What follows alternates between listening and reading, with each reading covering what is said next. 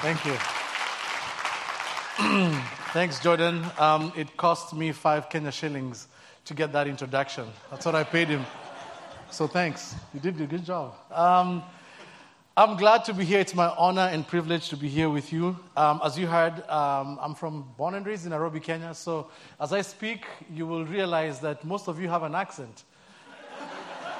Because that's what it's, you sound like me when, when I talk. So um, I hope you bear with me and excuse me. Um, I've been here in um, this church for the last six years.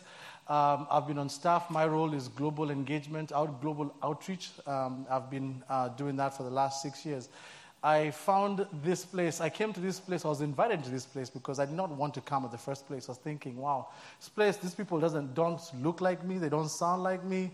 I don't worship like them, and how can I fit in? And God has continued to surprise me by His grace uh, through friends, through relationships, uh, deep, meaningful relationships. Um, um, God surprised me with a wife. I never thought I'd find a wife here in America, but God did. Um, shockingly, it was a blue eyed blonde from South Dakota. I know, there she is. That's us in Kenya where we're overlooking this valley, and I, that's the time I made that decision. Wow, I'm going to marry this girl. And um, surprisingly, she said yes. And then our worlds collided um, about a year ago when out of us came this little thing.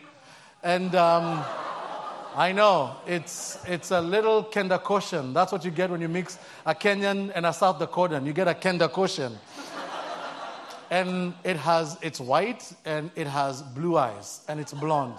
And i'm going lord really? I thought i was coming so that i can get people who look like me. And now look even my own seed does not look like me. I'm still asking questions.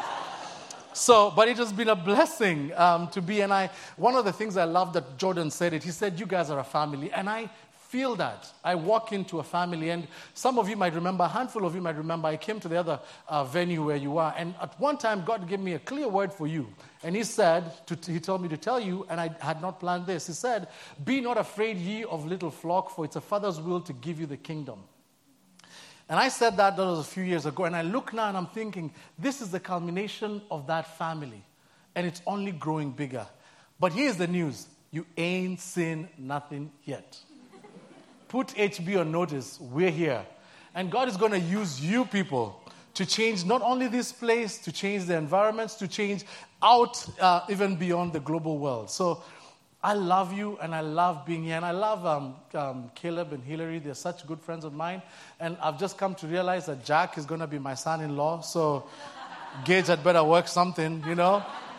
And um, since he's going to be my son in law, he has to pay dowry and he pay in cows. We pay for women in cows. So pray for Jack as he works hard to raise those cows. And um, so, but I'm glad to be here. You see, being a Kenyan, I'll invite you to be free. Is that okay? I don't, you know, we don't do the uptight stuff. We are not regimented, we're not planned. We don't have time for us. We always say the Americans have the clock, we Kenyans have the time. So this service could go on for six hours. That's all right. You know? So we're not regimented. Somebody's looking at me, gosh, Christian, get out of here, you know? But turn to your neighbor and tell them, be free. Tell them, be free. Actually, give them a fist bump like this and tell them, gotations, Joe. Tell them, gotations, Joe. That just means what's up. Um, and if you guys are not careful, if you're not very free, I'm, I'm going to go all African on you. You know? you know? Or I might start hooping. Do people in Orange County in California know what hooping is? You guys don't even understand. Whooping is when a, a, black preacher gets crazy and he goes like, the glory of God uh, is here. he brought Gilligan uh, from the island. Huh? If loving the Lord is wrong, I don't want to be right. there you go. I'll start hooping if you guys are not careful. So, track with me, keep, keep it light, and enjoy yourselves. And uh, we're going to have a wonderful time. We're in this um, series that we've been taken from the Bible series that we were watching. And one of the things that we realized um, while watching this Bible series, people are actually curious. And they voted by seeing and watching. They broke numbers uh, with how much people are watching. And if there's something that we learned from the Bible series, is that people are curious to know whether this Bible is actually true, whether Jesus is really real. Because if he is, then he warrants our attention. If he's not, then he's the biggest phony ever told. And you see, what Caleb and John have been doing is walking us through the life of Jesus through the Bible series, and we've started from the beginning. And one of the things that we got to hear from Caleb is about Jesus having going through temptations and how he overcame that through the Word of God. And then John comes and tells us he works. He worked. He, he, he was here last weekend, and what he helped us understand is that do we want healing? We went through the miracles of Jesus, and he's asking, Do you want to get well? And some of you actually stood up courageously and said, I do want to get well. And I pray that you continue in your healing. Today, we're going to look at something, as we're looking at this, continuing in this series, we're going to look at something that is actually a little shocking and may take you aback for a moment. And here's why we've seen Jesus do great things. Today, we're going to see Jesus be scared and distressed and in, in a difficulty and in need. And this is shocking for us because we don't know this side of Jesus, but he's actually more relatable than we actually think. You see, we're going to look at that, but before we go there, here's a question for you. Think with me for a minute. I said, you guys, I want you guys to play. So think of this with me for a minute. What do people in today's culture, in society, look for for fulfillment? What do people look for for fulfillment? Shout them out. Money, Money sex, prestige, prestige power, entertainment. entertainment, fun. You know, that's what we look for in culture. That's what our culture is looking for. That's where you find fulfillment. Now, that's culture. When we come to the church, what are we looking to get from Jesus? What are some of the things we're looking to get from Jesus? Healing, yes. L- love, peace. Yeah, and all these things. And we've actually even sometimes created this myth that Jesus we want a superhero Jesus. We want a Jesus that we can do abracadabra, voila, and things happen. We want a Jesus that the famous theologian Christina Aguilera says, a genie in a bottle. You know, that's what the, that's a Jesus we want. We want to rub his belly and voila, something comes out, our healing comes out. That's the kind of Jesus that we are looking to have. But today, we're going to see something that is going to be a little curious, a, little shocking for us. You see, ancient studies have shown that there are three things that people are looking for in fulfillment we're looking for sex, we're looking for wealth, we're looking for power. And Jesus, at this particular time, we see Jesus not being able to give us the things that we desire, like peace and joy and all this. We see a Jesus who's in a place where he's vulnerable and weak. And he's in need. And you go like, is this what is this what Jesus wants us to be? You see, in this text, Jesus is not trying to make a point. He's not trying to be Jesus the teacher. He's actually Jesus stressed out. That's what we get to see. As we look, there's a story of Jesus at the Garden of Gethsemane. And if you're like me, you see Jesus walking away and going to pray, and you're wondering, well, did Jesus really need to pray? You know, is it isn't that kind of like he's cheating? You know, it doesn't he know the answer is going to be yes? If you're asking for something from yourself, wouldn't you just usually say yes? You know, does he pray and say, In my name I pray? You know?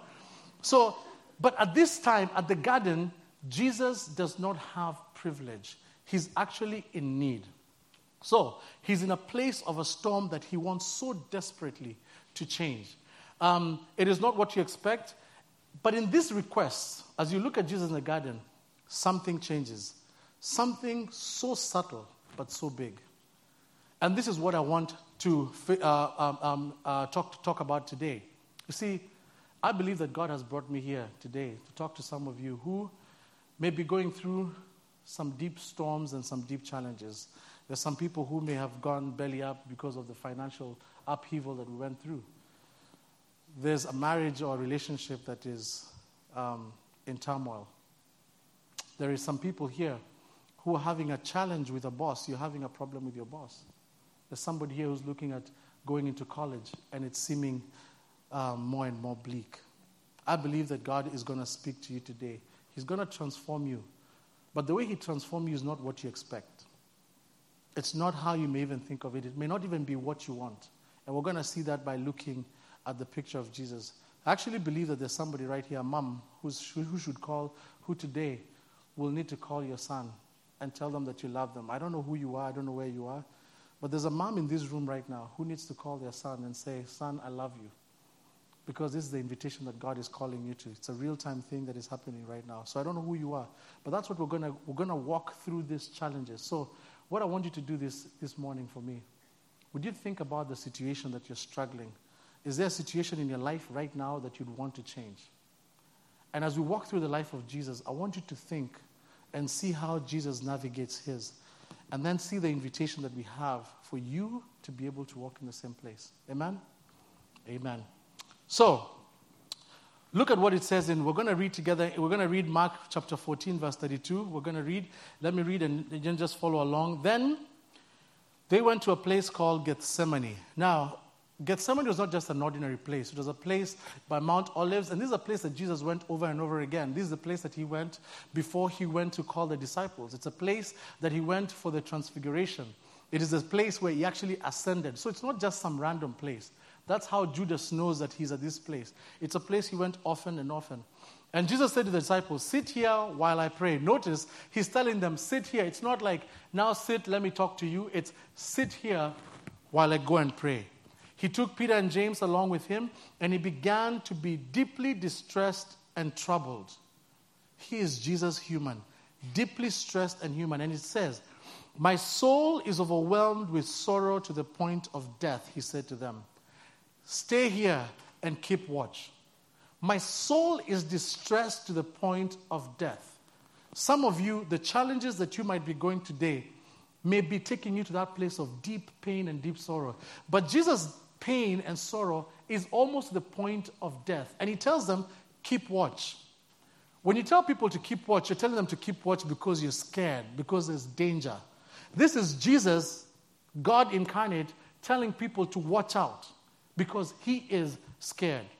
You see, Jesus is so distressed and in fear and overwhelmed that of the some imminent danger that he actually gets to sweat drops of blood. Now, history, uh, science shows us that there's actually a condition. I, I, I, looked it up and it's, it's called hematidrosis, where you can actually get to a point, point where when you're in extreme pain or anguish, where one's capillary blood vessels dilate and burst and they sweat blood. I don't know if any of you are in the point where the struggles have taken you to this point, but this is deep sorrow, deep pain. This is Jesus. You may have wondered, does Jesus ever, can he relate to who I am?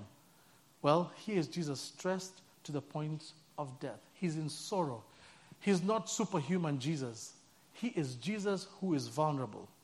And you see, he's being pulled to something he does not want to face, something that he does not want to follow through. I don't know if you guys have heard this, this phrase, and this is a phrase that maybe we should ban in the church. It says, people always go and say, I don't have a peace about that. There was no peace about anything that Jesus was going through. You know, sometimes you may not have a peace about some things that you're going through. Jesus surely did not have a peace about this, but this is where he finds himself. And look at what it says in Mark chapter 14, verse 35. It says, Going a little further, he fell to the ground. Note, he fell to the ground and prayed that if possible, the hour might pass. This hour of loneliness, this hour of betrayal, this hour of being left helpless uh, from him. Abba, Father, he said, everything is possible for you. Take this cup away from me, yet not what I will, but your will. He is crying out and saying, Abba, Father, have mercy on me. Now, if you're a parent like I, you would understand this because we get to take our little baby to take shots. And when we get there, my wife, Delta, kind of tells me, hey, you hold her as she's getting the shots, as if to tell me it's your choice and not mine. And so I hold this little baby, and the nurse comes and she's taking, giving this little, look at that little thing, just beautiful little thing, giving, you know, getting a shot. And I can see in Kabi's eyes, she's like, Daddy, you're big, you're great, you're like 300 pounds, and this lady is 100 pounds. Please stop her. Please stop her. And I cannot do anything, I just watch. That gives us a glimpse of what is going through Jesus at that particular moment. He is saying, Daddy, I know there's another way. I know you're big. I know you're great. You're large and you're in charge. Please take away this cup from me. Please stop it. I don't want to go through what I'm going through. You see, if you're a skeptic, you will think of it this way. You've seen Jesus model prayer, and he says, when you pray to him, when you pray, go out and ask and tell him, God, you're great, God, you're good, God, you're gracious. And then you don't just ask things, you just go to him and adore him. But here, Jesus is actually doing the opposite. And so you'd have a conversation with him hey, JC, what's up? Why are you coming up here and just, you're now crying and saying, take away this cup from me? I believe that there's some of you who are just saying, who are going through some deep struggles, some deep storms that would say, Jesus, would you take this away from me? You see, in Mark chapter 14, verse 36, it says, Father, Abba Father, he said, everything is possible. Take this cup from me. Yet not I want, but your will be done. You see, there's a conflict going on into Jesus. He can relate with us when we're going through the storms. You see, Jesus had seen the crucifixion, he had seen people crucified, he knew what pain was in store. You see, Jesus had gone through, he, had, he knew the plan. He knew the plan, he knew how he was, he knew everything. But at this particular moment, he's asking, Is there a way that this plan could stop? The plan is now getting real. Things are going to happen right now. Plan gone wild. Things are going to happen. And he's going there like, Father, have mercy on me. Would you change this? But he says, Not my will, but your will. What is the thing that you're facing right now that you're asking for another way out? What is the thing that you're facing right now that you're asking for another way out? Mark chapter 14, verse 37 to 38, it says, Then he returned to his disciples and found them sleeping. Simon, he said to Peter, Are you asleep? Couldn't you keep watch for one hour? Watch and pray so that you will not fall into temptation. The spirit is willing, but the flesh is weak. So he goes back to them and he knows something they do not know. He knows that they'll go through massive and terrible temptation. And he knows that he's going to be and he's going to be the example that they're going to follow. And so he stands out and tells them, "Watch and pray." But they do not even get it. They do not understand. But as they watch Jesus go through his trial and his challenge, their strength is so renewed that we know that from, from history that how they all died very gruesome deaths. But here's the thing the disciples went through severe testing before they were transformed from hesitant followers to dynamic leaders. Can somebody say, so good? Say, so good. That's the way the young people have taught us. We don't say amen anymore. We just say, so good. The disciples were transformed through suffering, were transformed from hesitant followers to dynamic leaders. I believe that God is in the business of doing that today. He's going to transform you like He did with them. He set an example for them, they set an example for us, and we are here then to be able to set an example. In situations of intense struggle, we are tempted to always find an easy way out or to justify what is not right. Where is it that you're being tempted? Where is it that you're opting to take the easy way out? For me, it was the whole idea of identity, having just struggled with who I am. And the temptation was to escape. My numbing was escape, where I felt like I cannot have real, true relationships because I wondered, would somebody f- fully love me if they fully knew me? So I'd hide. And I even kept away from healthy relationships like a marriage because I never thought there was somebody who'd ever know me and love me as I am. That was my hiding, that was my numbing. What is it for you? Where is it that you're escaping? Where is it that you're trying to go away from the reality because the reality is so harsh?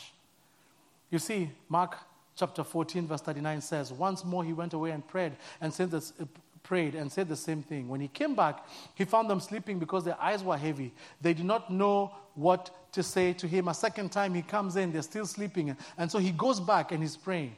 But then here's what I want to, what I want you guys to hold on to. Mark chapter 14, verse 41 to 42, it says, Returning the third time, he said to them, Are you still sleeping and resting? Enough. The hour has come. Look, the Son of Man is delivered into the hands of sinners. Rise up. Let's go. Here comes my betrayer. Here comes my betrayer. Now, here we see a subtle but very important change. Here is where it all lies. We've seen him come to the disciples twice. He's telling them to keep watch and to pray. But then all of a sudden he comes and says, Look, enough. Get up. Let's go. And do you catch what has just happened? Just one side, we have Jesus so vulnerable and weak. Then all of a sudden, Jesus gets up and he's going like, Enough. And you see what he does is that Jesus moves from intense struggle walking straight into danger. He says, Let's go. It's kind of like he was telling Judas and the guys who had come to arrest him, Bring it on. I'm ready. How does Jesus move from a place of intense difficulty and need and challenge into all of a sudden asking and looking and saying, I'm going straight into these guys who are coming to get me? And look at, so here's the question What is it that you want? Who is it that you want? Do you want the Jesus who's able to take away all your problems, or do you want this Jesus who stands up and says, Bring it on? And look what it says in, chapter, in John chapter 18, verse 2 to 8. It says, Now Judas, who betrayed him, knew the place knew the place because Jesus had often met with, there with his disciples. So Judas came to the garden, guiding the detachment of soldiers and some officials from the chief priests and the Pharisees. They were carrying torches, lanterns, and weapons. Jesus, knowing all that was going to happen to him, he went out and asked, who is it that you want? The question that I'm asking you. Jesus of Nazareth replied, I am he, Jesus said. And Judas, standing with the traitor, was the traitor was standing with them. When Jesus said, I am he, they drew back and fell to the ground. Now, this is where some of the Pentecostal charismatic movements find their falling back uh, on. Uh, again, he asked them, Who is it that you want? Jesus of Nazareth said, Jesus answered and told, and told them, I am he. If you're looking for me, then let these men go. Jesus, after intense struggle, intense pain, kind of stands up and says, I am He. Where have you heard that before? In Genesis, when he introduces himself to Moses and he introduces himself, he says, I am whom I am. He says, I am the bread of life. I am the way, the truth, and the life. This is who now Jesus is declaring who he is. Now, this Jesus is not attractive to many of us. Because this Jesus who says, we want a Jesus who's able to stand up and fight and deliver us. But we don't want a Jesus who just says, I am whom I am. N.T. Wright says this there's a, there's a tale of two gardens. In the first garden, the Garden of Eden, we see God searching for sinful man. But here, sinful man is searching for God. I am who I am. I am the way, the truth, and the life. I am your protector. Jesus is declaring who he is. And you see, unfortunately, they miss it. The soldiers are looking for Jesus. They're looking for the right person for the wrong reasons. They don't understand his significance. They don't understand who he is. And then you know who else misses it? Is Peter.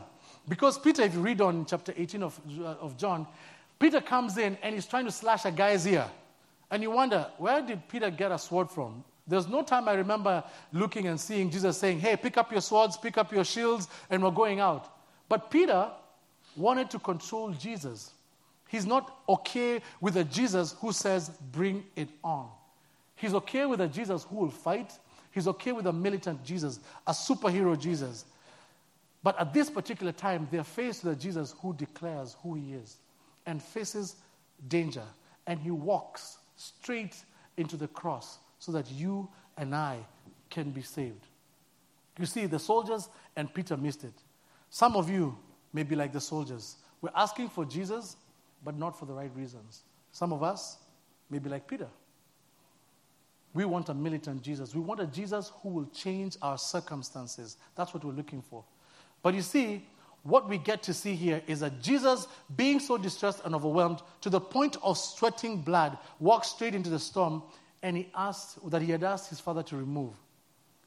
Now, the outcome did not change. What do we, what do we want? What do we, most of us want, including myself? In struggle, we don't pray for strength, we pray that the outcome be changed. And as you watch Jesus' posture in this, what if, what if God is interested more in about changing us than he is change, eh, in changing our circumstances? What if what we wanted was the unexpected? Like Jesus, that God would change you what if God's priority is less about changing the circumstances and more about changing us? Remember the struggle I talked about in the beginning to hold on to? What if God is about changing you in the midst of that than changing that circumstance? What if God is in the business of changing you through cancer than he is then getting and getting you healed from cancer? As hard and as harsh as that may sound.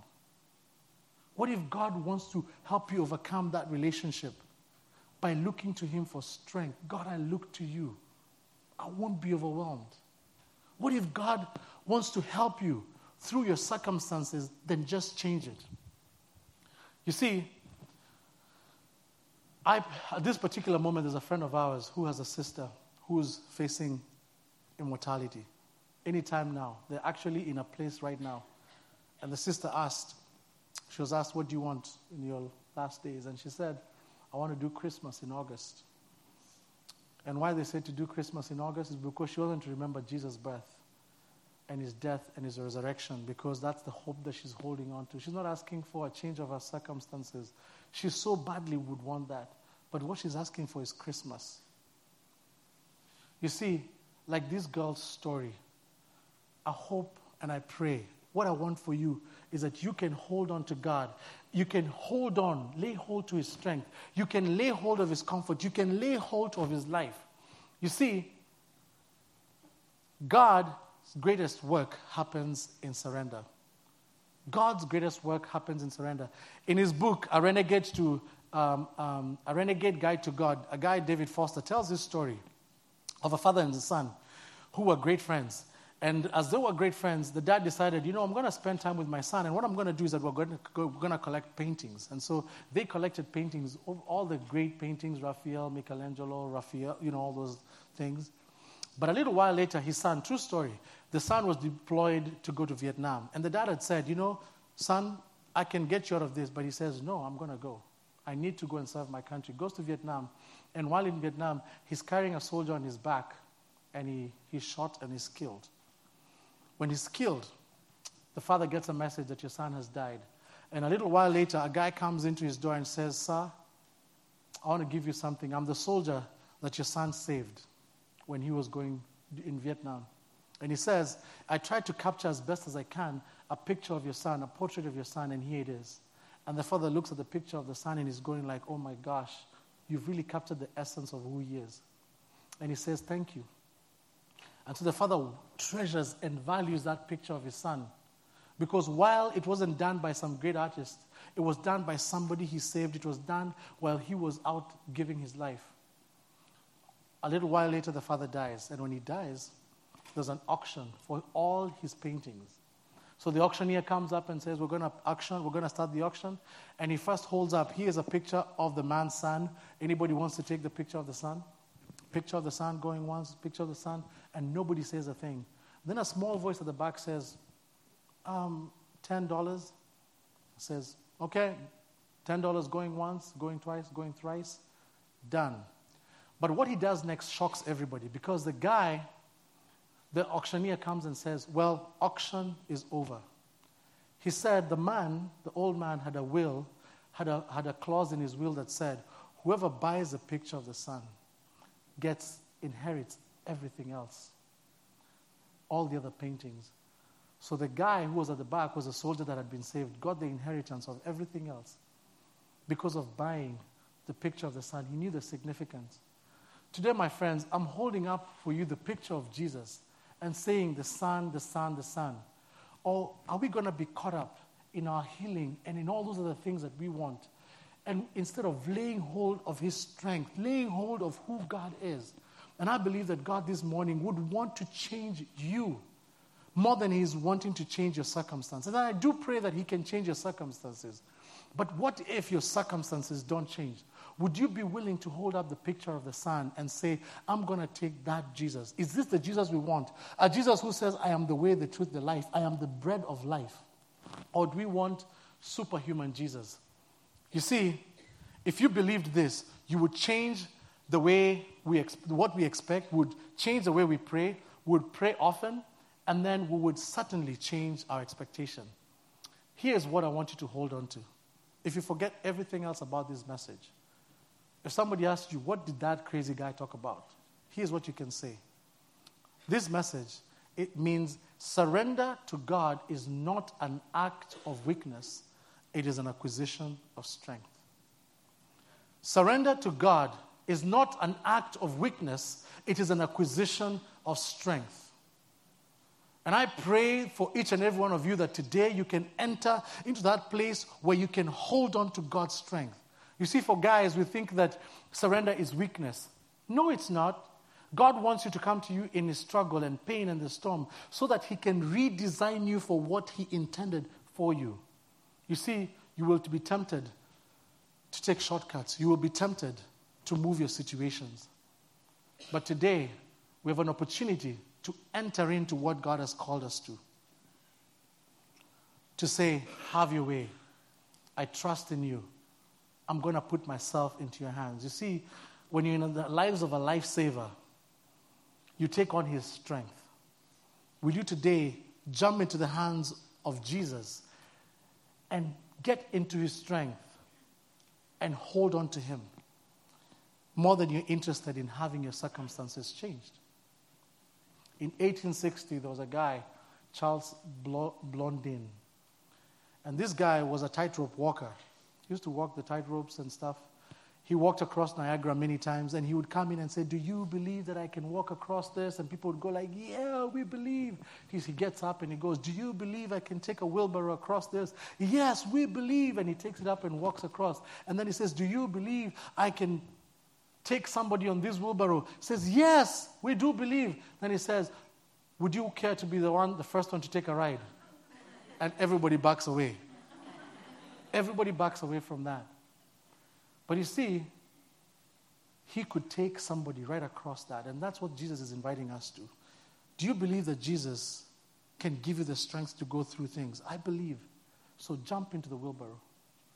Would you jump into the wheelbarrow and let him walk you across? And today, as we have communion, we're going to, communion means being one with. I want you to, as you're having communion, picture yourself jumping into the wheelbarrow. And this is what I want you to say have your way. I trust you. Take control of my life. I want what you want from me. Remember that situation we talked about? Would you now just take it and put it in Jesus' hands and says, I'm doing a divine exchange. And as you take communion this morning, I'm going to ask you to hold the bread and hold the cup as it's passed around. And I'm going to come back and we're going to do that. But even before I do that, I just kind of get a sense that there are people in this room who've never jumped into the wheelbarrow for the first time. You've never said, Jesus, I believe in you. Or you've never declared it publicly. And I want to give you that opportunity to do that. I know it can feel weird, it can feel awkward, but here's the freedom. Jesus went through this for you. Surely we can stand up and make that bold declaration that I do believe in Jesus. And I'm saying, I'm jumping in. So here's your chance. If you've never said yes to Jesus, or if you're not sure, or if you want to just say, I want to rededicate myself to Him, I want you to stand up at this moment in front of all these people and say, I believe. This is your moment, this is your time. Boldly, wherever you are, just stand up and say, I believe.